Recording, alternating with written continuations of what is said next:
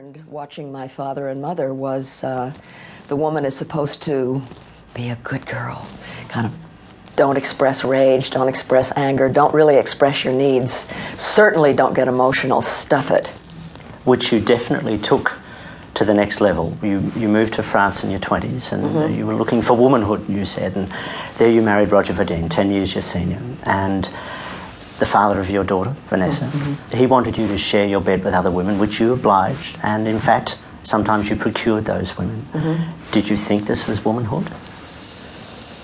I didn't think of it in those terms. I thought of it in the terms that I wasn't good enough on my own, and that I, if I said no, you know, that he'd leave me. And my God, if he left me, who would I be? I was validated by the relationship with the man, and uh, and, and so without even being forced. The fact that I wasn't even financially dependent on him. You know, one, can understand more easily if a woman can't support herself and her children. That wasn't the case with me. In the 70s, you changed again. You went from the sex kitten Barbarella to political activist Jane Fonda, and, and it was quite a long list of causes. You supported the Black Panthers, the American Indian and Vietnam War, opposed that. You say that when you look back at yourself in this time, it makes you want to wince. Why is that? I was late coming to the anti war movement, it was eight years into the war. Uh, people were associating me with Barbarella, and uh, I thought to be taken seriously, I had to be kind of rhetorical.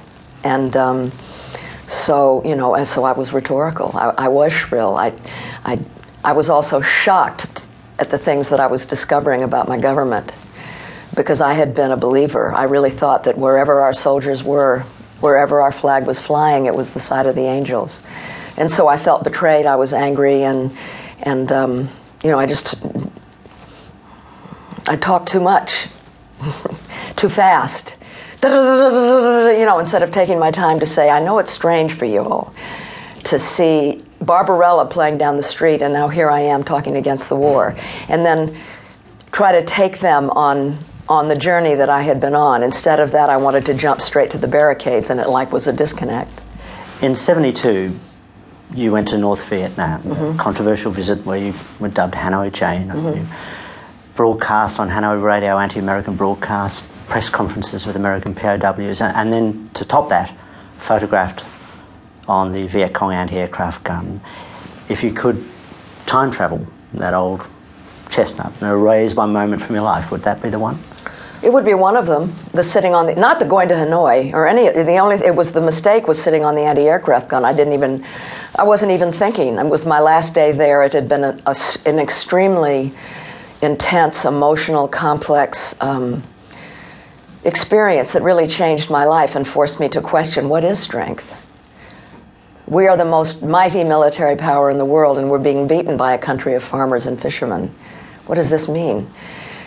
I was just completely bowled over and there was this little ceremony and some soldiers were singing and they asked me to sing and I was singing and then clapping and laughing and someone led me over and I sat down and clapping and laughing and photographs were taken and as I walked away I realized oh my god that image is going to look like I was against our country and our soldiers which was not the case. I had spent 2 years working with so pilots sailors marines I, you know, the Army, the U.S. Army, nothing to do with me, the U.S. Army was in a state described by American military historians as a state near collapse. Around this time, the American public are forever forgiving. You won the uh, Best Actress Oscar for Klute. Mm-hmm. What advice did your dad give you about your acceptance speech? Well, I, I thought I was going to win. I'd been nominated before and didn't think I would, but this time I thought I was going to win, and I.